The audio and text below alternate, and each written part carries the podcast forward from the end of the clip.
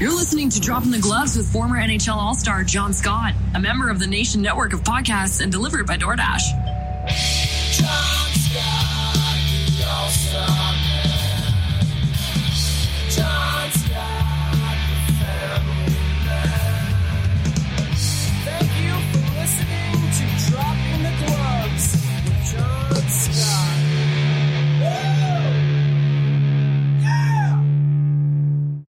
Merry Christmas, everybody. Sorry to wake you up with that loud introduction. Thanks for joining us here. Tim, it's it's December 26th. It's Boxing Day in Canada. The States doesn't have Boxing Day. I don't know why. What's the big is this a holiday, Tim, today in the States? What day is today? It's not. It's a Christmas hangover, probably, but no, That's not a holiday. call it? Christmas hangover. Unbelievable. No, I just I just coined that. I just came up with that. TM, copyright. trademark. All right, let's make a t-shirt. Well, yes, thank you for joining us, everybody. We appreciate the support. I hope everybody had just a great, great Christmas. I hope you got time to spend with your family, all your loved ones, and just had a great time. Tim, how was your Christmas? Let's do a little catch up. It's been a while since we've talked. It's been about three days. How you doing? How's the family? How's Yeah, it was. She's great. It was good. We kind of hopped around yesterday and Christmas Eve, few different families, few different houses, and it was nice to see everybody and uh, a lot of food. A lot of food. I had like three meals in like two hours, three different houses at one point yesterday. So very full. Slept pretty well last night, but it was good. It was good. How was yours? It must have been chaos at your house. I still remember. What was it? Two Christmases ago, you came over to my house. Yeah. and Danielle, my wife, was all pumped up. And she's like, Tim's coming over. Great, great. And so we made this epic meal. And she always does. She throws down. Like she's she's a good, great cook. But we were expecting Tim, and Tim's not small. Like Tim, what are you, six two? Six three. Six Yeah. three. I don't want to shortchange you an inch. Six three. And so we're like, okay, we got a plan. Big meal. Tim walks in the door. We're like, all right, yeah, Merry Christmas. He's like, I just came from another party. I just had a huge meal. I'm like, damn it, Tim. And you had like two bites of food. I was like, what, Tim? Well, no one was eating at that point anyway. You guys were just like laying out by the tree, playing with toys. But dinner was in the works. Yeah. It was. That was my third house of the day at that point. Why are you so popular? It's the opposite. Well, it is. I, I am popular, but it's because I don't have I don't have one place to go. So I'm just going a few different spots. So it was You're nice. It was Nice. nice. It was nice. So you had a good Christmas. We did too. It's it's funny with with kids. It's it's a different animal. You can't just sit back and just enjoy everything. It's it's a lot of work.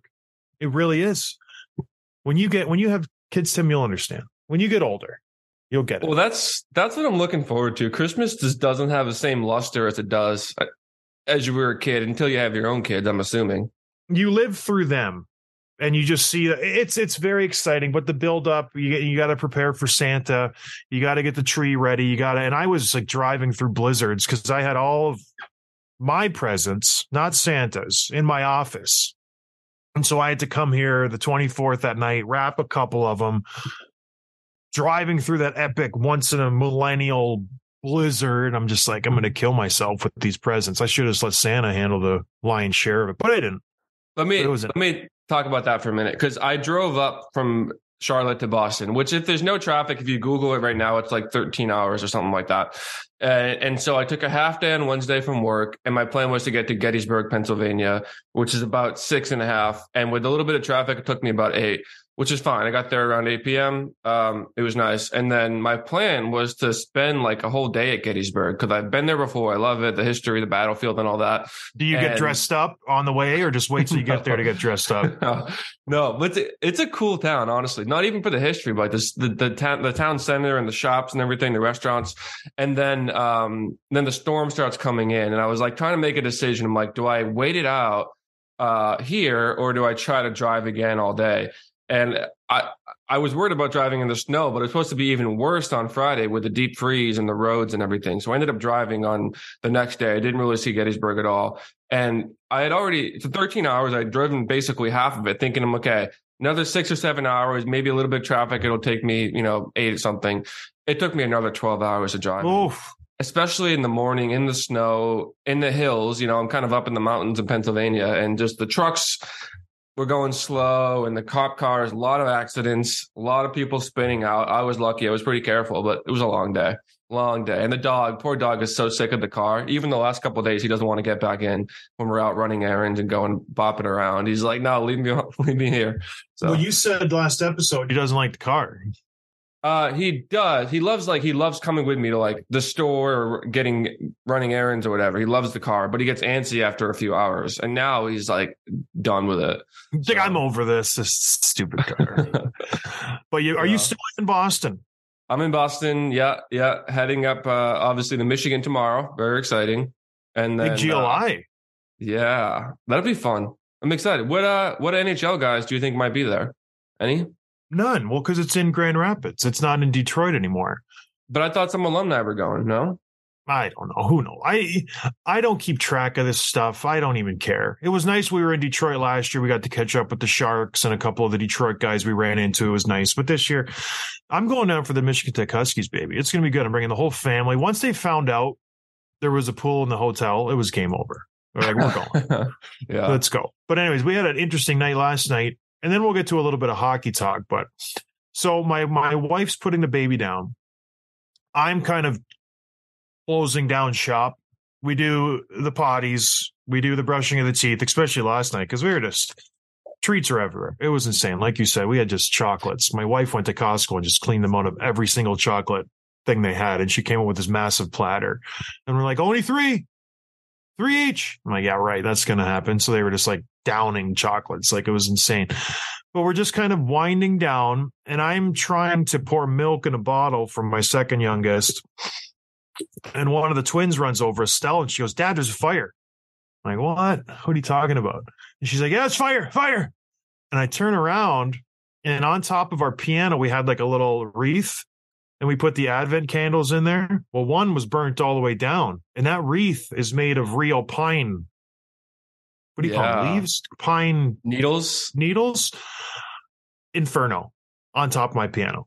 And I'm just like, and I'm not talking a little flame, I'm talking three, four feet up. And I'm like, holy, go- I got six kids.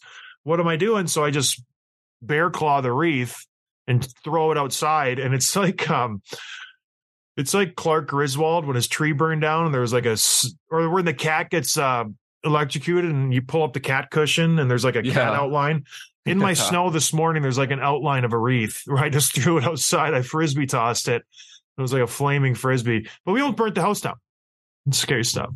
I was My gonna make a. totally nonchalant. She's like, "Oh, whatever, not a big deal." I'm like, almost burnt the damn house down." I'm, a, a, I'm making a Volpatti joke, but probably not funny. He's uh, Oh, too soon. serious. Uh, you know what's funny? I have a lot of people who I know who listen to my show, and they're not hockey fans per se. They just like our banter, and they're like, "That was an excellent interview." it's a great one. And I, it's what did you think of the Oosterly? You weren't a part of. You weren't a part of the last two interviews. You've been on vacay for a while. I've been lugging the lugging the the show here. What did you think of the last two? I did Miller and Oosterly. What were your thoughts on those? Miller was okay. I mean, we had him on before. He's very um, matter of fact. I wouldn't say dry in a bad way, but very just like monotone, evenly, evenly spoken. But he was interesting, and obviously because of who he is, and um, what he had to say about Bennington was very cool. And then I actually, you said you said Oosterley wasn't as good. I, I thought it was great. He was very normal, very just like hearing anybody talk, like no pretentiousness, no stage presence, like like we thought about Morrissey, and not that exciting necessarily, but like easy to listen to and nice guy. It seemed like so. I thought it was nice. And I say this all I say it all the time, but it's like I talk to the guy, fantastic. As soon as I press record, you can tell the the shield goes down. He's like, okay. Promo. And he wasn't as bad as Josh. Josh was just like politician to the nth degree. But anyways. All right, let's get to a little bit of hockey news. There was a milestone reached, Tim. I got some flack for it. I don't know why people think I don't like Alex Ovechkin. I don't know why people think I, I slight him or have an issue with him, but he passed Gordie Howe. He scored what is 805th goal, Second, eight hundred second. second, 802nd goal, second all time in goal scoring. A, a monumental feat. Gordie Howe on the Mount Rushmore of hockey players, but arguably there's an argument Yeah. there. But one of the all-time greats. And Ovi just passed him in exciting fashion. The guy is still putting it together. He's 37 years old, still producing. Now that begs the question. I've heard people, insane people out there, absolutely insane people. They're saying, let's not talk about Gretzky's record. Let's talk about 1,000. And I'm just like, are you guys absolutely nuts? That that's not even in a this this galaxy. There's no way this guy hits a thousand. If he hits 850, it's a feat. I'll say that. But let's just not get negative Nancy on us. Very, I- very proud of Alex Ovechkin, the great eight, the Russian machine. Good for him. Scores number 802, etches his name in the record books yet again. And all for one franchise, too, which is a new record.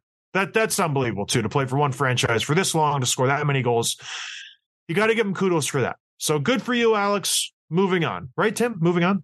Well, what was funny was like literally, literally, like within minutes of him getting that second goal, the empty netter, of course, was an empty netter. by the. Obviously, the guy only scores empty netters now.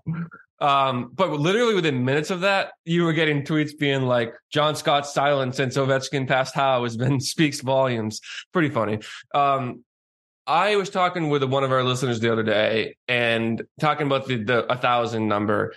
I almost think, and I'm kind of kidding, kind of not. I almost think it's more likely that he gets a thousand than doesn't break Gretzky's record. I think it's that much of a lock that he's gonna he's gonna get 894 plus. You know what I mean? And he doesn't seem to slow down. The only thing that the thing that I think could stop that is that if he breaks the record and then retires, quote unquote, to the KHL. You know, but if he stays in the NHL and wants to keep producing, I think he'd score a thousand. No. Okay. I got to talk like a man now. No. No. What? You're, You might went out for a second, but you're good. Because I'm screaming like a girl. My mic's like, is there someone in the room? Is something wrong? um, a thousand. Like, this is where people are getting out of hand. That's 200 more goals. Tim, yeah. how many goals has he averaged this season? He gets 40 a season now? 40. Yeah. That's great. That's still five more years. So I guess you finish this year and it's four good years.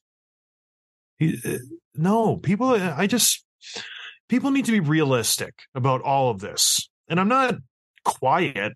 I knew everybody knew he was going to pass Gordie Howe. That was the given.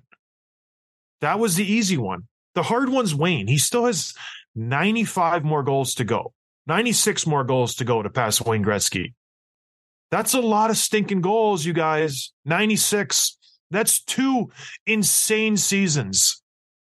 That's three very, very good seasons. That's four pretty good seasons. So let's just pump the brakes on a thousand and let the guy enjoy 802. I don't think he's getting past Gretzky still. I don't. Backstrom's not, Backstrom's done potentially forever. Kuznetsov isn't the same guy. He he's living on the power play and empty netters. It has to dry up at some point, don't you think? It has to dry up at some point. When he hits 39, maybe, and he's at 860, and he's got to get 38 more. It has to dry up. Why do you hate doesn't. Ovechkin so much? You hate him. You hate him, John. Just say it. I don't. I actually really enjoy Ovi. And I, and I still tell this story because I only scored five goals. But after my third goal of my career in my 10th season, which is embarrassing to say, I went shelf on Holtby. No big deal. He comes by the bench and he goes, Scotty, it's a hell of a shot. Like, I know. Thanks. What's up? But pretty cool moment from the great eight. And he gave me a stick. So I got it in a storage unit under a pile of stuff right now. But I have his stick at somewhere in my possession. So I like him. Is that the one that somebody broke? No, that was Teemu Selanne's. Oh my gosh. Oh, So his farewell tour, Timu Solane, guy's a first ballot Hall of Famer. Everybody loves him. Loved everywhere he goes. Like uh, there's not not a bad word said about Teemu. I finagle my way to get a stick from his trainer from the Anaheim Ducks. My trainer gets it. He's like, "Oh, this is great." I don't know who was grabbing it and testing the flex. Flex, flex, snapped in half. It's like, oh my gosh, it's just, it's one of those relics that you'll, I'll never have a chance to get it again. and now it's snapped in half. So I put some tape around the middle and I have it, but it's not the same. It's not the same as having the real one. I tried to get Jagrs. He wouldn't give it to me. Brodeur wouldn't give it to me. Teemu was the one. He was the guy. I got it. It's like stupid trainer. I know who it was too, and he's a great guy. So I'm not going to throw him under the bus, but it was just like unfortunate. Unfortunate. Yeah. You think they of all people would know better, you know? They would know better. Should we talk about more hockey news or should we talk about Christmas stuff? Because I want to talk about hockey a little bit. Yeah, bring it on. All right. So Christmas is is came and went. Everybody's doing these dumb shows. But uh, Christmas presents. What what does this guy need? What does that guy need? What they're not dumb. We've done them in the past, but I feel like they get beat to death very, very, very, very quickly. So we're not going to do that. What I want to do is I want to look at the standings because Tim, we're almost halfway through the year right now. And I want to just put a, a fork in some of these teams. So pull up the, the roster, the standings, and can we put a fork in a bunch of teams in the Eastern and Western Conference and say they have no chance of making the playoffs? Because there's some that are a given. Columbus, zero chance. Philadelphia, zero chance to win. By the way, I don't pay too much attention to our fantasy league that we're in. I could not have drafted worse goalies for my fantasy team than the three that I picked up. They're just atrocious. I started with Thatcher Demko. I got Jack Campbell. And then I and I have Carter Hart. All three are just atrocious. And I dropped Demko to pick up that Martin guy from Vancouver. I check the box scores every fourth or fifth day. My goals against average on my team is like seven. It, it, I, I just get beat every single. I don't have a goalie point for the whole season for my goaltenders. I live and die in my offense. We're actually playing each other this week, and I saw that the, in the matchup, your goals against average for the for the week was like four and a half or something. Not and bad. usually, when that's the case, I'm like, oh, he must have only had one goalie start so far, and and that goalie had a bad start. You know, usually it's lower. The law of averages will come down. And I looked, you had five starts, and that was your average. They're was like, bad. oh man, John. Oh. and I- as much as we hate on Jack Campbell, there's a part of me that just still honestly believes that he's going to turn it around. If if he ever clicked and he started playing well, Edmonton would be a very good team. In my like, he would make up for so much on that back end that the dysfunction of the defensive mentality. And we'll get touch on that in a little bit. Let's touch on that right now. We'll come back to this because there was an interesting quote from one of the Edmonton Oilers forwards, one of the veterans, a guy who bounced around the league a little bit, but he he carries a voice in the room. Derek Ryan. People respect this guy. He does his job. He does it well. Not flashy, but he just goes about his business. He had a little comment after their latest game. He said, I saw the same thing as you. I don't think scoring goals is a problem here. I've said that a million times.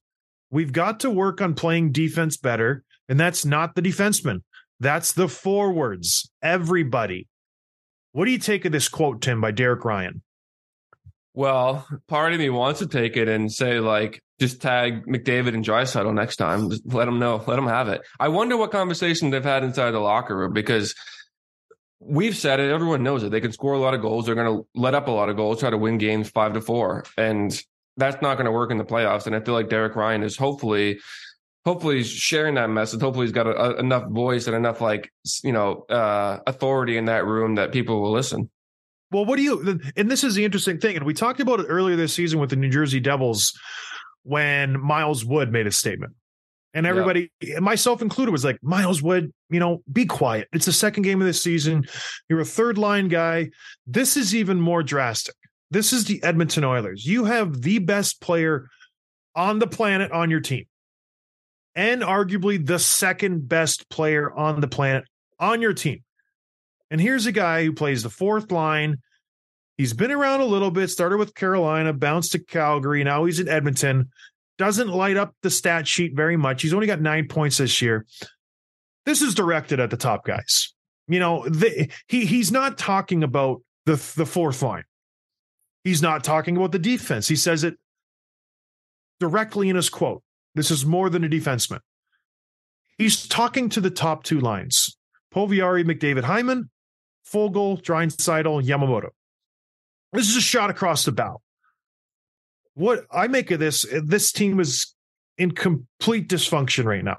If you have a fourth line player calling out your entire forward group saying we have to play better, it's not the defensemen, it's the forwards. We have to play better. This team is broken because, yes, like you said, they've had conversations in the locker room. They've had conversations as a team. They've had closed doors meetings. They've had all these things. These guys aren't going to change. We we talk about Toronto a lot on this show. We're hard on Toronto. We're hard on Toronto's GM. He should be fired. We're hard on Matthews. We're hard on Marner. Why are we not giving McDavid a hard time?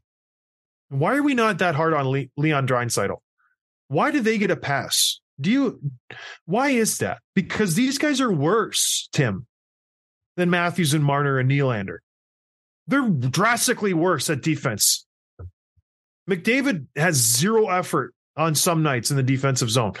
Everybody looks at the flash and the glitz and the glamour and the up and down the ice and the sexy goals and the points. And he's Connor McDavid. He's the next one. He is the one. Then you got Leon Draisaitl, the understated, the quiet German who just puts up massive amount of points and makes unbelievable passes. And he's got a wicked release and he's so strong. He's like a bull. These two guys, they just are Teflon Dons. They don't get any criticism thrown their way in the hockey world as a whole. Maybe in Edmonton they do. I don't live there. But as a whole, it seems like there's targets on Matthews' back all the time. And same with Marner. And these guys just skate and they they just oh we're going to score 150 points each and we're going to lose in the playoffs and we're going to play dumpy defense and let's just blame the goalies let's just blame the defensemen we we're guilty of it here at what point do we have to start blaming these guys? They're on the ice for 20 minutes a game. What what is it? Why do these guys get it past him? Is it because it's the crosby effect where everybody just anointed this guy? He's not as good as crosby. Even at his advanced age I might take Crosby over McDavid right now.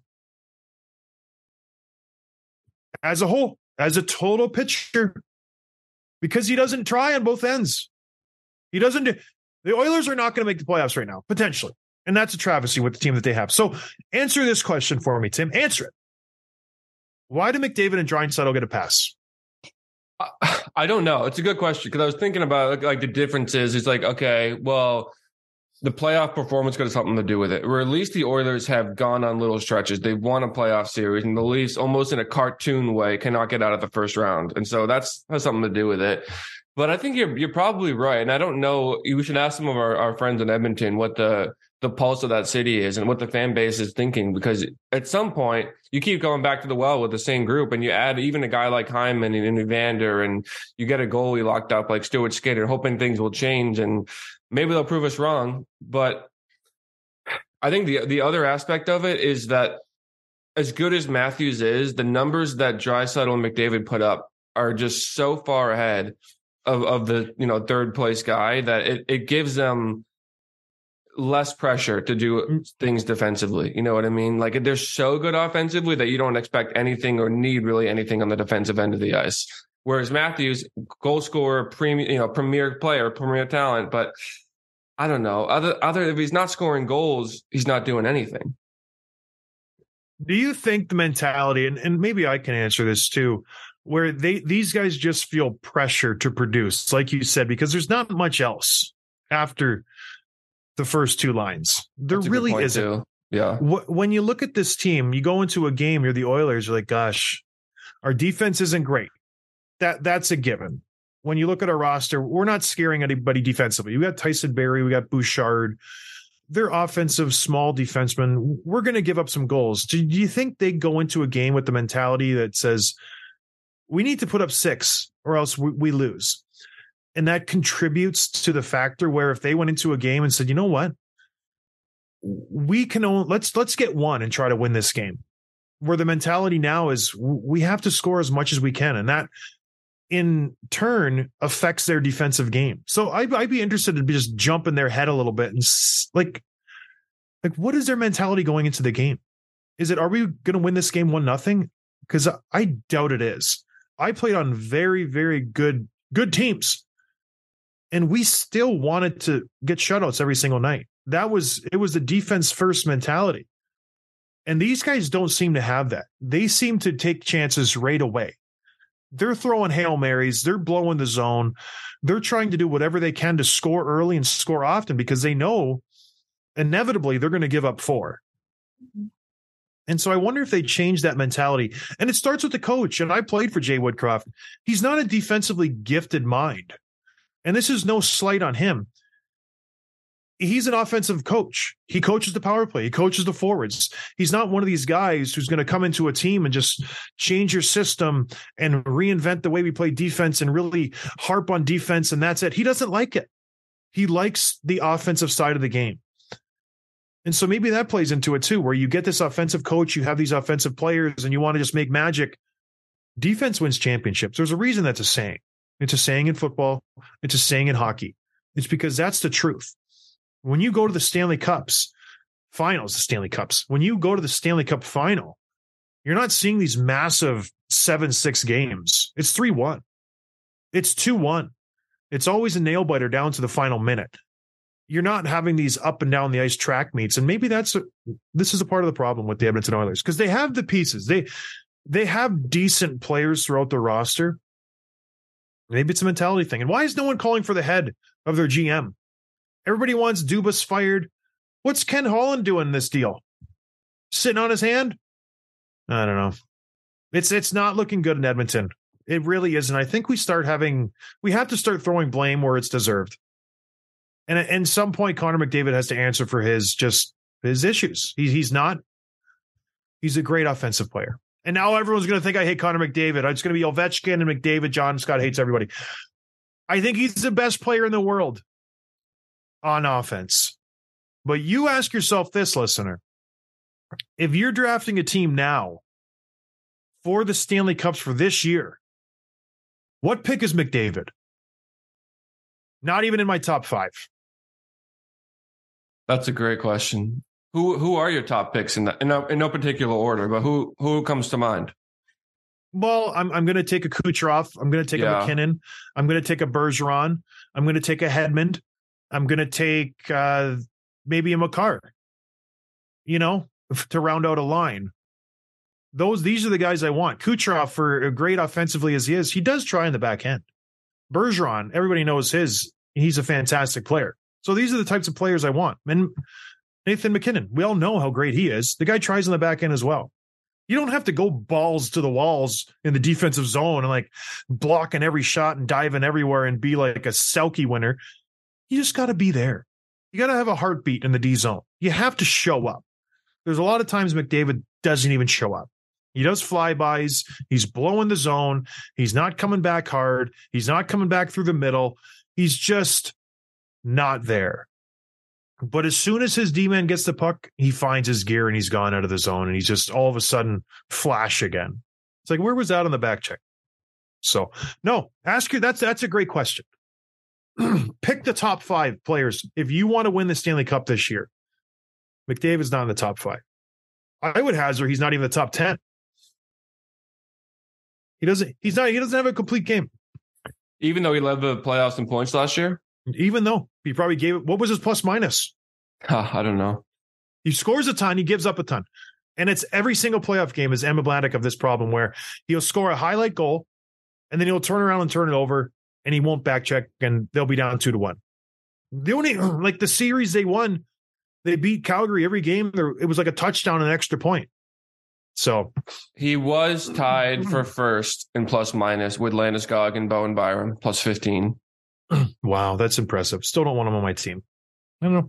Maybe maybe I'm wrong. Maybe I'm wrong. I don't know, but I think he deserves a little bit of more of this uh, blame game and it always seems to fall on Toronto. And I, it's hard for me to defend Toronto, but you know what? Everybody has to take their lumps, and he he seems to get off scot free a lot of the time. I agree. The uh, World Junior starts today. Do you care? Uh, um, I'm interested to watch Shane Wright to see how he plays because he'll, be the story of the World Juniors. Canada has a stacked team as usual. The USA has a pretty good squad. So, um, yeah, the, the interest isn't as strong as it was when I was a kid. Obviously, as you grow, you, you kind of pull away from those things, but I'll keep my eye on it. You know, There's some good players in that tournament. It, what what's neat now, as for when I was a kid growing up, you would see the kids in the World Juniors, and then it would take three to four years for them to make the NHL. Now you see a kid in the World Juniors, and you'll see him next year in the NHL, lighting it up, being Some the them best we've player in the already seen. Yeah. Yeah. So the gap is gone. And and the same goes for college, the same goes for the OHL, the same goes for everything. The talent gap is gone. These guys step right from the World Juniors, right from the Mem Cup, right from the NCAA championship, and then they're the best players on the ice in, NH- in the NHL. So the gap between the NHL to the AHL to the East Coast to the NCAA to the OHL, it's so incredibly small. It's so minutely small nowadays. It's insane back whereas it was 30 years ago, it was a massive gap. You couldn't go from college to the pros. And I was talking to Ryan Miller about Ryan Miller about that. And he even agreed with me where it's just people are so talented too. And that's why you got to do the small things. You got to do the little things to succeed. You can't eh, unless you're McDavid, you have to do every single thing. And I, people always forget this. Look at every fourth line in the NHL. Every third and fourth line, go on hockey DB, Google that player, I guarantee you he was top three scorer in his team in juniors. Guaranteed. All those guys used to be the best players on their team. Every single one of them. First line power play, captain of their team, lighting up the OHL, the WHL, the QH, the Q, everything. And now they've changed their game and they've transitioned and now they're successful being a checker, a fighter, a penalty killer. They do the small things and now they're in the NHL. So everybody's talented, Tim. Everybody makes it work. All right, what are we going to talk about now? A couple more. Let's get out of here. Yeah, a couple quick hits. Carolina Hurricanes before the break had won eight straight games. They're second in the entire league now behind the Bruins, really getting hot. And they beat some good teams during that stretch too. So after I wouldn't say slow start, but maybe underwhelming for the standard they set last year, they are looking really, really good right now. And probably a team that I would say maybe even more than the Bruins, nobody wants to play in the playoffs. Well, and let's not forget Max Pacioretty on the Yeah. IR. So he's going to come back. Ondrej Kase, I don't know his status. I don't know if he's ever going to come back. And Freddie Andersen, still not playing. And then Jake Gardiner right. come back and steal the Norris. Those four guys are difference makers. So yeah, Carolina. Everyone was waiting for them to just show up. They're like, where's Carolina? You know, when are you going to show up and be the team that we expect you to be? Well, knock, knock. Here they are. All right, let's go back to what I wanted to do before we got sidetracked by Derek Ryan. All right, back to Derek Ryan. Do you think this is a good thing he does this or a bad thing? Miles Wood, obviously, it worked. Good thing? Yeah, I, I don't see a downside to it. You don't Unless see it tears downside? apart the locker room, I guess. But if it does, that wouldn't Unless this- it tears apart the locker Well, room, I guess. That'd be a downside. Here's the thing, though. Here's the thing, though. And this is if if it tears apart the locker room, which it doesn't, that's a dramatic way of saying it. But if this creates friction, that is not creating friction. That's exposing it. If you can't handle someone like that criticizing a little bit to the media, then you got you don't have a great room to start with. So Agreed. Whose head does that fall on? Whose whose fault is that? McDavid. Yeah, agreed. Does Edmonton make the playoffs? Well, no, no, no, no, don't answer that. Let's start with the Eastern Conference. Who can we stick a fork in? Who is absolutely done? Not going to make the playoffs. Right now, the wild card sits with Washington and the Rangers. They got 42 and 43 points. The next closest is the Islanders at 40, Red Wings at 35, Buffalo at 34, Florida 34, Montreal 33, Ottawa 31, Philly at 29, and Columbus at 22. How many of these teams can we just say, you're done, boys? Hit the showers. I think everyone but the Rangers, Capitals, Islanders, and I've really this is the emotional pick Buffalo. Um, they've won four in a row. I I love rooting for those guys. Detroit is technically ahead of Buffalo, but I think they've already played their best hockey. So I think uh, those four teams are still in it in my mind.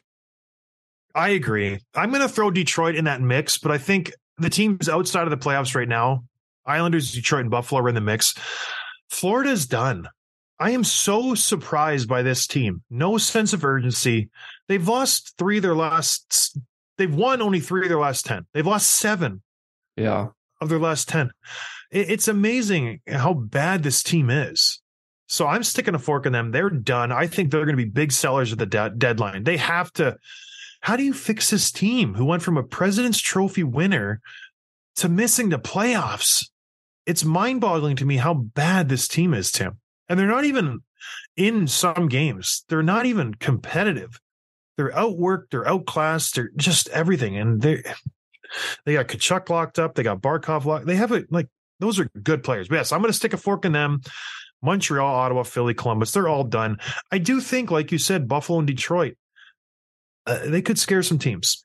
And when you have Tage Thompson and Mo Seider, two guys who are both over six foot six, sky's the limit. Honestly, I'll predict this: a team that wins the Stanley Cup will have a player that's six foot six or taller. when Victor when Victor has been had been raised that cup, I'm so happy. He's so tall, so statuesque. Ugh, love that. Love tall guys. All right, Western Conference team. Calgary's in the final final wild card. Daryl Sutter got his wish. He said he was in, given an interview. He's like, "What do you wish for Christmas?" He's like, "I just want to be in a playoff spot." And he's like, hey, "He got his wish. He's a second wild card spot right now, just eking in just ahead of Edmonton. Edmonton's got 38. Then it goes St. Louis, Nashville, Vancouver, San Jose, Arizona, Anaheim, Chicago. We could write off a lot of these teams, I think, right now, and just say that's it. You're done. Who of Edmonton, St. Louis, Nashville, Vancouver do any of those teams have a chance to make the playoffs right now? Edmonton, yes, for sure. And then I would say not Nashville, not Vancouver. St. Louis is the one I go back and forth on. I want to write them off, and I don't like this team really, especially Binnington. but they've gone hot and cold all season, and they're definitely capable of winning nine out of 10 at any point, really. So I would say they're still in the mix. Not likely, but it's going to be between Minnesota, Calgary, and Edmonton for those wild card spots, in my mind. Unless unless the Kraken start to dip a little bit, which is totally possible as well. Yeah, there's the Kraken. There's the Kings did the same thing last year. They were flirting with first place in the Pacific for the whole season. Then they just tanked near the end of the season. They got in. They almost beat Edmonton in the playoffs, but I don't know. I think I think the Central's locked up. I like Dallas, Winnipeg, and Colorado. I think the LA and the Kraken they they are susceptible to a crash. I I like Vancouver. I don't know why eh, they're like heroin, Vancouver. Huh. I know I should quit them. I just can't. I, you know what I mean? Well, what sparked Derek Ryan's quote was a five to two loss against Vancouver, and JT Miller, friend of the show, scored a couple goals. It's just when you when you look at that roster, when you look at the talent that they have, you're like, you guys, it's there. It's absolutely there. So I'm not going to write off anybody in the West north of Vancouver. So Vancouver, Nashville, St. Louis, Edmonton, they're all in play for me. I hate to say it. I love San Jose, but I I, I don't see them overcoming a 10 point deficit right now. With the amount of games left, I know there's a ton to play, but I just don't see it happening. In Arizona, they're done. Anaheim, and then the lowly Chicago Blackhawks. Mike, did you see Jonathan Toews get blown up? Yeah by by Sean Kuraly of the Blue Jackets. My goodness, it was just I. If if you have to feel bad for somebody, feel bad for Jonathan Toews. The guy's put it on the line for the Hawks for years. And now he just has to deal with this. You know, they get blown out every single night. They're they're just a shell. They had the good start, a little uptick front of the show. How Stalock was playing great. Now they just they did beat Columbus in that game. That was that was a little glimmer of hope because before that they had lost nine of their last ten. So, but boy, oh boy, when will they trade those guys? When will they let them out of purgatory? When will that? I'm excited for that. That moment. I know people are wrestling with salary caps and the implications of that. They make a lot of money. That will be Christmas Day for me, part two. When they trade Jonathan Toews and Patrick Kane, I'm excited for that. That's going to be good. I here's another question. Who's more valuable of those two? Kaner's the flash. He's going to score. You put him on your first line, you put him on your first power play unit. The guy is a first ballot Hall of Famer. Johnny brings the intangibles. He's slugging, he's he's doing the, the work that nobody wants to do. He is the guy. He still puts up 20 points in 31 games. Don't get me wrong. He's a, he's a still very gifted offensively, but it's the little things that he does. Who's more valuable? Well, counter question: What's what does it take to win a championship? It takes centerman, takes defense. Johnny plays center. like that. Imagine the luxury. If you if you're a playoff contending team, if you're the Carolina Hurricanes, and you go, you know what? We need a piece. We want Jonathan Toews. You slot him in on your third center line role. All of a sudden, you get Stastny, Aho, Johnny Toews. You bump Jordan Staal down to the fourth line unit. Oh my word, that would be insane. You take Johnny Toews, you put him on Colorado. They could use a centerman at this point. Yeah, I know they got some guys who were injured, but imagine putting Johnny Toews second line center with the Colorado Avalanche. Ooh, baby, that would be very fun. I would like to see that. But yeah, I, I, so you think Toews is more valuable in the playoffs than Kaner? Well, are we taking salary cap out of it? Because doesn't Kane make more at this point? Or are they, They still make- equal? They make the same. Then I would say Kane. I would say Kane. Just because he changes the entire offense, the entire top six, the power play, everything. At this point in his career, I think Kane is still closer to being an elite player. As as valuable as I think Toews is, but I think there are probably better options you could find at center. As a, then I don't think anyone's touching Kane on the trade market for a goal scoring winger. How many points do you think Kaner has? Uh, we talked about this the other day. It was 22, so I don't 20, 25 now. Yeah, 25. How many does Johnny Toews have? Uh, you said 20, right? So they're pretty similar points. Yeah. Tazer's got double the goals that Kaner has. Just saying. Kaner will get a bigger return. Johnny might be the uh the bell of the ball. He might be the guy who walks home with Conn Smythe.